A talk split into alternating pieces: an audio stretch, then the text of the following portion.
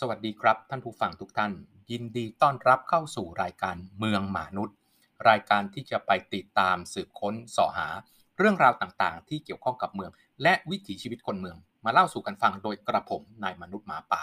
วันนี้เป็น episode ที่ 96 นะครับเป็นหัวข้อว่าเมื่อเยอรมนีใช้กลไกด้านราคาค่าตั๋วโดยสาร ราคาถูก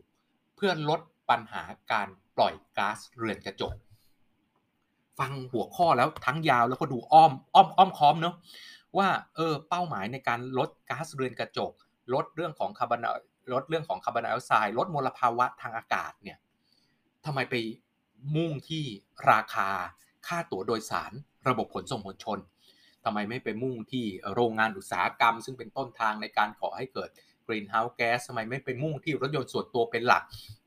ไปห้ามการใช้รถยนต์ส่วนตัวโดยตรงแทนที่จะใช้กลไกราคาดึงคนออกมาจากรถยนต์รถยนต์ส่วนตัวจะประสบความสำเร็จหรือเปล่าก็ไม่รู้นะครับ แต่ว่าประเทศเยอรมันเนี่ยเขาไปสัญญานะครับกับกลุ่ม EU นะครับแล้วก็ UN เอาไว้ว่าในระหว่างปี 2010 นะครับ ปีที่เขาเริ่มตกลงเนี่ยจนถึงปี 2030 ก็คือ 30 ปีเนี่ยเขาจะลดการปล่อยก๊าซ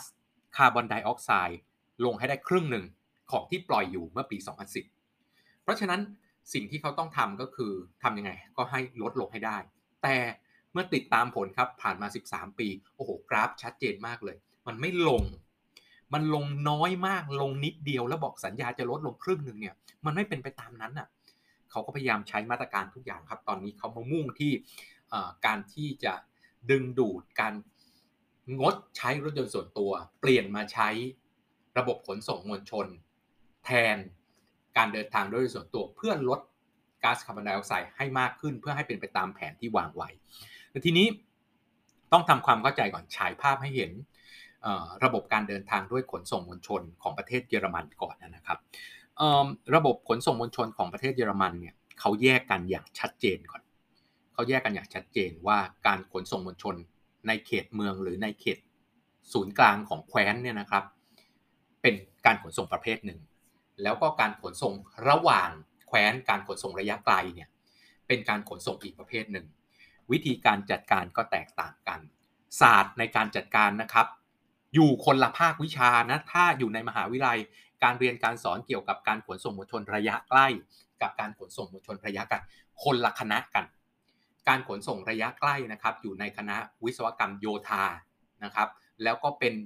มีศัพท์เฉพาะของมัน เรียกว่า offentliche Personen Nahverkehrs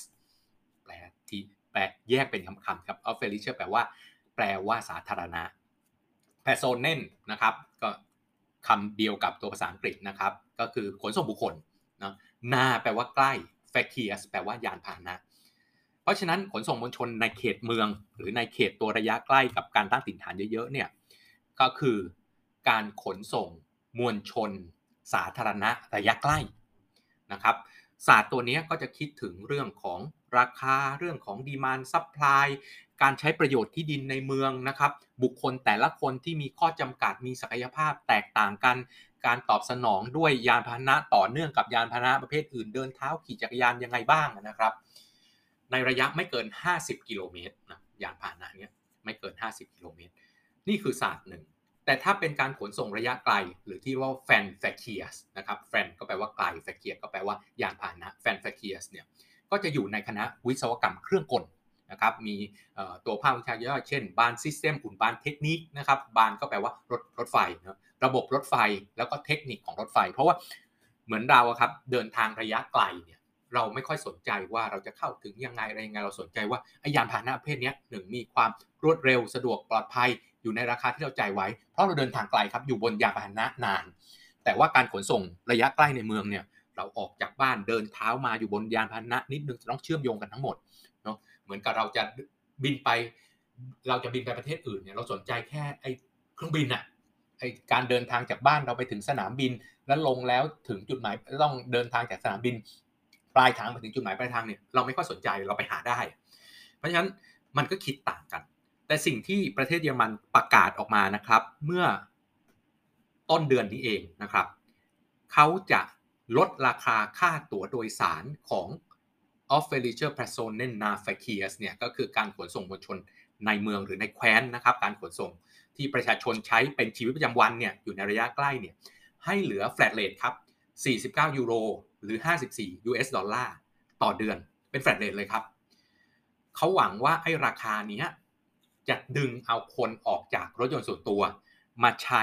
ระบบขนส่งมวลชนให้มากขึ้น อันนี้เข้าไปถึงหลักการก่อนครับ หลักการของประเทศที่พัฒนาแล้วนะครับ เมืองที่มีเศรษฐกิจดีๆ ประชากรเมืองเยอะๆ มีการเดินทางเยอะๆ เนี่ยเขาสนับสนุนเขาไม่ได้ลดปริมาณการเดินทางลงนะครับ แต่เป้าหมายของเขาเนี่ยคือให้มีการเดินทางจำนวนครั้งมากเข้าไว้แปลกไหมเดินทางมากไว้มันดียังไง เพราะ หลักการครับการเดินทางแต่ละครั้งทำให้เกิดการหมุนเวียนทางเศรษฐกิจ เกิดเม็ดเงินทางเศรษฐกิจมากขึ้นทุกครั้ง เราเดินทางเอาเงินไปฝากธนาคาร เกิดเงินฝากในธนาคารธนาคารสามารถไปปล่อยกู้ได้เราเดินทางไปจับจ่ายซื้อของ เราเดินทางไปทำงานทำงานได้เงินมา เราทำงานไปติดต่อธุระปะปังต่าง เพราะฉะนั้นการเดินทางแต่ละครั้งเนี่ยมันก่อให้เกิดเม็ดเงินหมุนเวียนในระบบเศรษฐกิจทั้งนั้น ยิ่งเดินทางจำนวนครั้งมากเท่าไหร่ ก็ยิ่งก่อให้เกิดเม็ดเงินหมุนเวียนในระบบเศรษฐกิจมากขึ้นเท่านั้นเงิน 1 บาทที่เราจ่ายไป มันถูกหมุนไปถึงคนอื่น ๆ ที่รับเงินต่อจากเราแล้วไปใช้จับจ่ายซื้อสินค้าอื่น ๆ ต่อไปอีกมากมายอันนี้เป็นข้อดีกับระบบเศรษฐกิจ แต่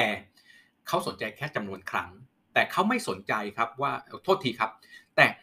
ตัวจำนวนครั้งที่มากเนี่ยเขาให้ความสำคัญกับ 1. การเดินทางระยะใกล้ 2. ใช้ยานพาหนะที่เป็นมิตรกับสิ่งแวดล้อมหรือข้อ 3 ไม่ต้องเดินทางทางกายภาพเนาะใช้ระบบเวอร์ชวลใช้ระบบออนไลน์ เดินทางแทนเราเนาะไม่ว่าจะเป็นการซื้อสินค้าออนไลน์และอื่น ๆ ที่ทำ transaction ออนไลน์ คุณจะเห็นว่าลักษณะของการเดินทางตัวนี้เป็นองค์ประกอบสำคัญ และเป็นวิธีคิดพื้นฐานของประเทศที่พัฒนาแล้วทั้งหลายคือเดินทางจำนวนครั้งมากเข้าไว้ จะเดินทาง face to face เดินทางด้วยตัวตนจริงๆหรือเดินทางผ่านระบบออนไลน์ก็ตามเพราะการเดินทางแต่ละครั้งก่อให้เกิดเม็ดเงินมากขึ้นทางนั้นนะครับนั้นสิ่งที่ของเขาทำเนี่ยก็คือส่งเสริมให้เกิดการเดินทางมากในระบบขนส่งมวลชนนะครับเปลี่ยนจากรถยนต์ส่วนตัวมาเป็นขนส่งมวลชนเพราะฉะนั้นขนส่งมวลชนนะเราคนปกติครับ ระยะทางก็ต้องสั้นกว่าแน่นอนนะนะเป็นมิตรต่อสิ่งแวดล้อมกว่านะครับแล้วก็มีการทำการประหยัดมากกว่าจะบอกให้เกิดมลภาวะต่อส่วนรวมน้อยกว่า แต่เขาไม่ได้ใช้กับทุกคนนะครับ ต้องเห็นภาพก่อนเราอาจจะเห็นว่า เออก็ทุกคนหรือเปล่าเปล่าครับ วิธีของประเทศเยอรมันเนี่ยเขาไอตัวเลข 49 ดอลลาร์เอาโทษที49 ยูโร หรือหรือ 54 ดอลลาร์ที่เป็น flat rate ของเขาเนี่ย เป็นตัวเลขสำหรับคนวัยทำงานเท่านั้นนะครับ ส่วนเด็กนะครับตั้งแต่เด็กนักเรียนเด็กที่อยู่ในมหาวิทยาลัยนะยังเรียนอยู่ในมหาวิทยาลัย และกลุ่มผู้สูงอายุเนี่ยเขาไม่ได้จ่ายในตัวของราคานี้นะครับเขามีส่วนลดหรือบางครั้งเป็นแฟลตเลทในอีกรูปแบบหนึ่ง เช่น เช่นนะครับ ถ้าคนที่เรียนในสถาบันการศึกษาระดับอุดมศึกษา อยู่ในตัวของมหาวิทยาลัยในบางแคว้นต้องเข้าใจก่อนครับ แต่ละแคว้นนะครับหรือแต่ละมลมลรัฐของเขาเนี่ยนะครับ มี การจัดการของเขาเองนะบางรัฐก็บอกว่าบัตรนักเรียนเนี่ยจ่ายเมื่อเมื่อเมื่อก่อนนะครับ เมื่อก่อนเมื่อประมาณปี 2000 เนี่ย เรียนฟรีครับ คือไม่มีค่าเทอม แต่ว่าในบางมหาวิทยาลัยที่เป็นข้อกำหนดของบางแคว้น จ่ายเพื่อได้บัตรนักเรียน อาจจะประมาณ220 ยูโรต่อ 5 เดือนหรือ 6 เดือนเนี่ยนะครับ ครึ่งปีนี่แหละถูกมากอะเอา 6 ไปหารกันเดือนละประมาณสามสิบสามสิบยูโรอะไรอย่างเงี้ยครับ แล้วก็จะได้ตั๋วแบบนี้ครับฟรีอยู่แล้วเนาะเด็กนักเรียนก็อาจจะได้ฟรีเลยผู้สูงอายุก็อาจจะเกิน 60 ขึ้นไปขอโทษ ประเทศเยอรมันเขามีการเกษียณอายุที่อายุ 65 นะครับ เกิน 65 ขึ้นไปก็อาจจะขึ้นฟรีเลยก็ได้ แล้วแต่สิ่งที่เป็นนโยบายสนับสนุนของแต่ละรัฐ แต่ว่าไอ้ 49 ยูโรที่เป็น flat rate เนี่ยครับ เป็นสำหรับคนไปทำงานนะครับ โดยที่เป้าหมายของเขาก็คือไอ้ o f f e r i c h e r Personen Nahverkehrs ไม่เกี่ยวกับแฟนแฟน v e r k e h r การขนส่งระยะไกลนะครับ ภายในเขตเมืองภายในแคว้นเนี่ยคุณสามารถเดินทางด้วยยานพาหนะประเภทไหนก็ได้ครับ ฟรีเนาะไม่โทษทีครับ คือคือไม่ฟรีคือหมายความว่าจ่ายไปเดือนละ 49 ยูโรแล้วจบเนาะอันไหนก็ได้ แต่ขึ้นการเดินทางระยะไกลไม่ได้ ถามว่าขึ้นอะไรได้บ้างครับ ขึ้นรถบัสขึ้นรถรางในเมือง ขึ้นรถไฟของแคว้นก็ได้นะครับแยกก่อน คือว่าหลักการหรือรูปแบบการวางแผน รถไฟนะครับของเทศมันใช้รางเดียวกันครับ แต่ว่าเขามีรถไฟหลากหลายประเภทมากเนาะรถไฟประเภทที่เป็น S บานนะครับก็คือเอสคือแปลว่าแปลเป็นตัวย่อของคำว่าของคำว่าของคำว่า s t a r เส้น s t a r เส้นแปลว่าเส้นทางถนนนะครับก็วิ่งอยู่บนถนนนี้เรียก S บานนะครับแต่ว่าอันนั้นคือชื่อเดิมนะตอนหลังๆมันจะมุดใต้ดินวิ่งร่วมกับรถไฟ มันก็ยังถูกเรียกว่า S บานเหมือนเดิมเพราะมันวิ่งใกล้อยู่ในเขตเมืองนะครับเป็น RB นะครับ Regional Bahn ก็คือรถไฟที่วิ่งอยู่ในแคว้นนะครับ กับ RE Regional Express ก็วิ่งอยู่ในแคว้นเหมือนกัน แต่วิ่งเร็วขึ้นก็คือหยุดน้อยลงนะครับเขาเร็วขึ้นด้วยการหยุดน้อยลงไอ้ตัวเนี้ยใช้กับรถรางได้ด้วยครับ เฉพาะที่อยู่ในแคว้น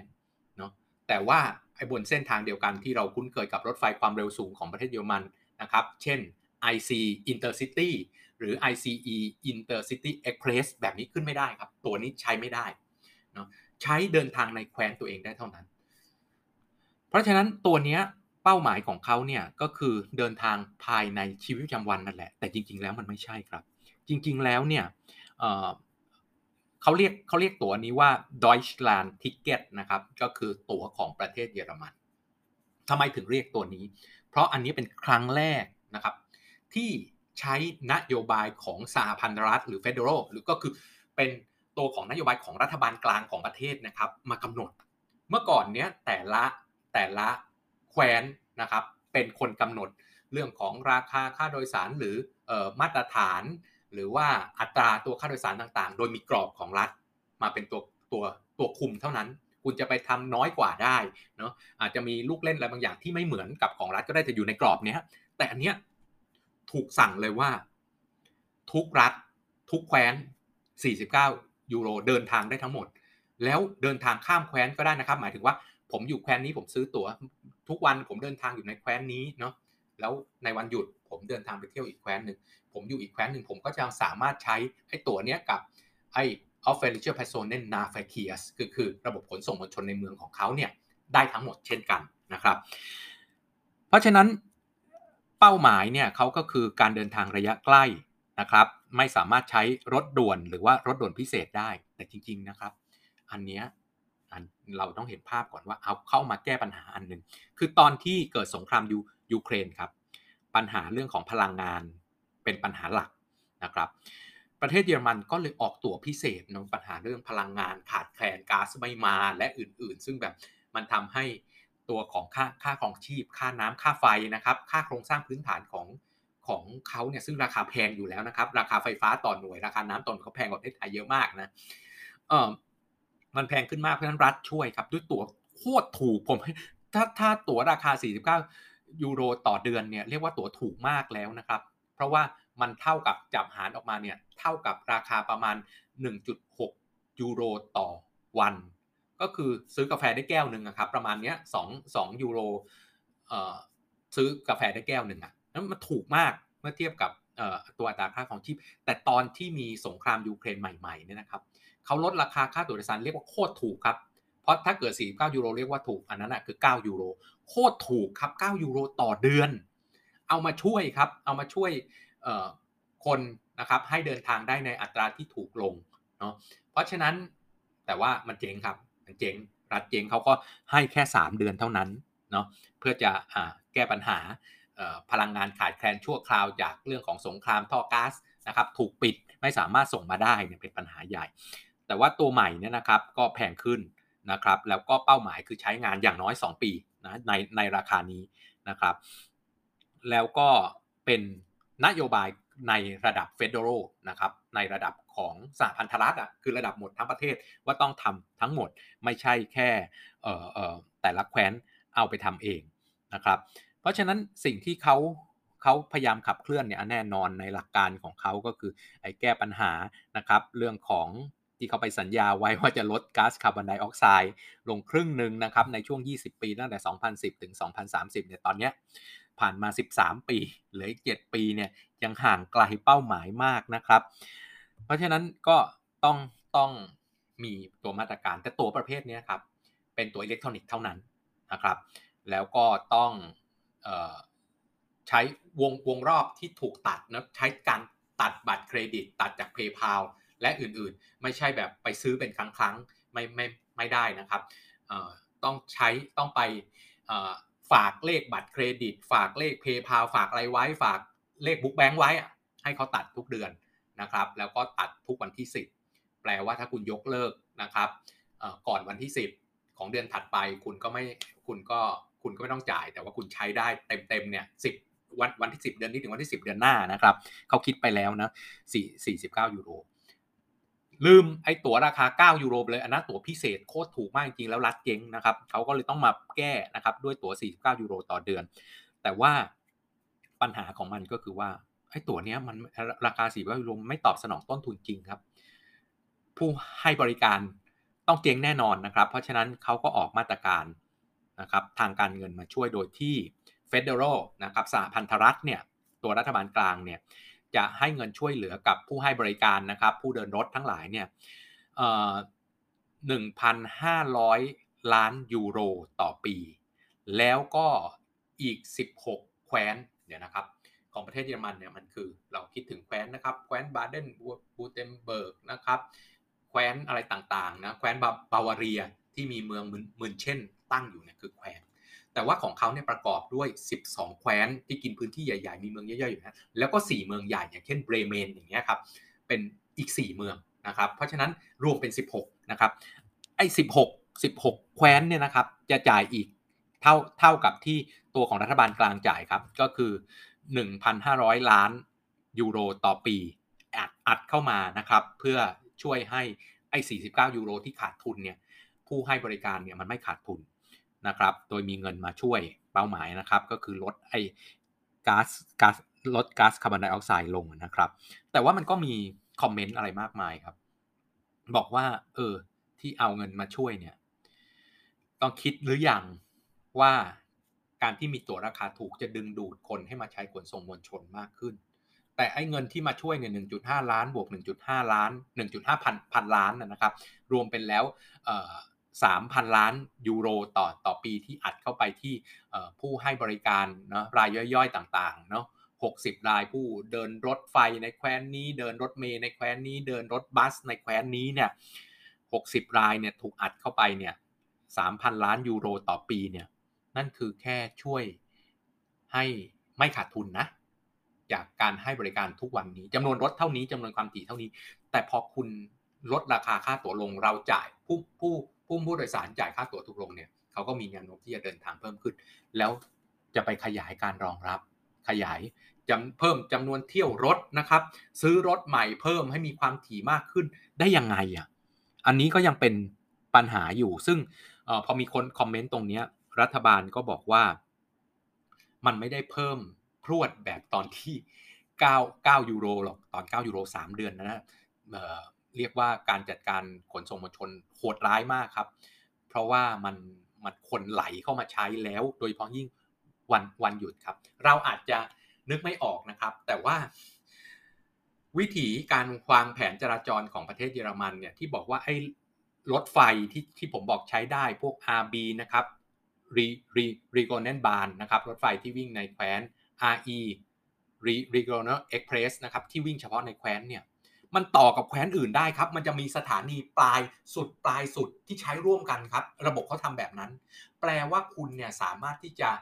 ลงปลายทางของลงที่สถานีขอบของแคว้นที่คุณอยู่ แล้วคุณก็สามารถยืนแป๊บหนึ่งแล้วก็จะมีรถรถไฟภายในแคว้นของอีกแคว้นหนึ่งมาต่อ คุณก็ขึ้นต่อไปได้เลย คุณสามารถเดินทางข้ามแคว้นได้โดยไม่ต้องใช้รถไฟระยะ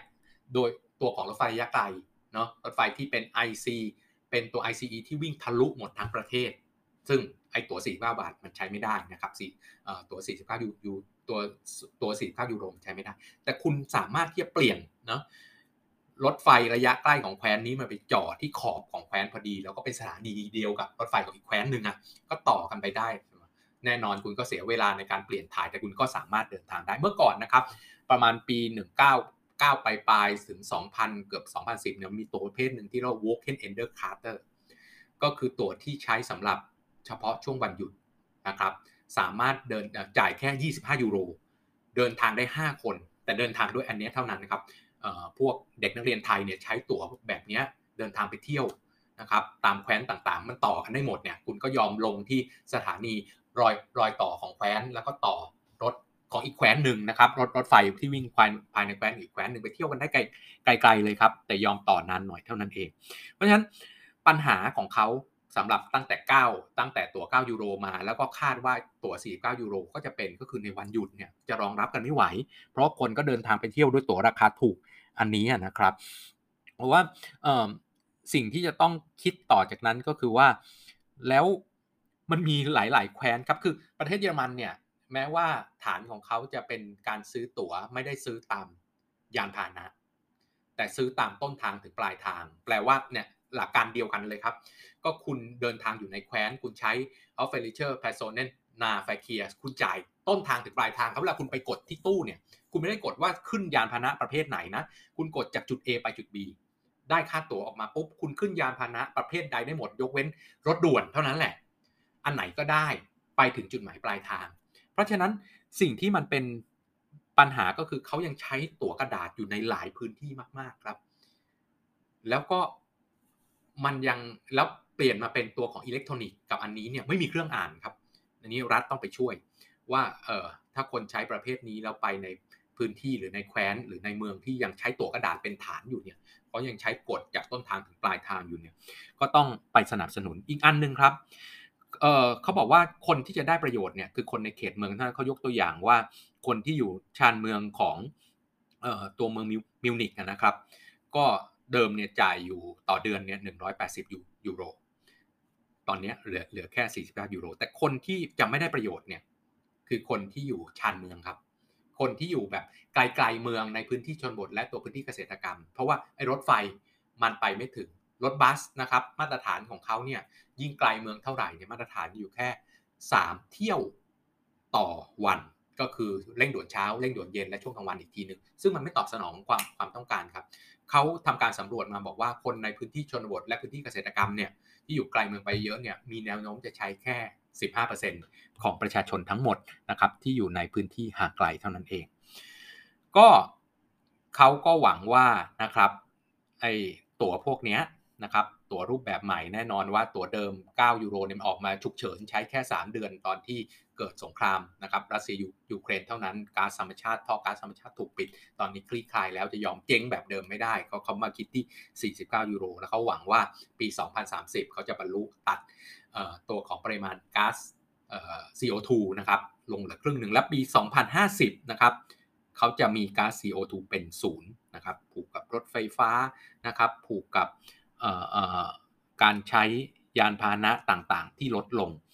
นะครับ ที่จะทำให้มาสู่ระบบขนส่งมวลชนมากขึ้น ก็เป็นประเด็นที่น่าสนใจครับ ว่าค่าตั๋วโดยสารที่ถูกลง จะดึงคนออกจากรถยนต์ส่วนตัวแล้วลด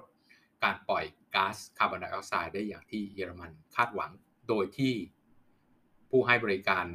ระบบขนส่งมวลชนในเมืองจะไม่เจ๊งใช่ไหม น่าติดตามครับ วันนี้ต้องลาไปแค่นี้กับเมืองมนุษย์ และกระผมนายมนุษย์หมาป่า และพบกันใหม่ในเอพิโซดต่อไป วันนี้ลาไปแค่นี้สวัสดีครับ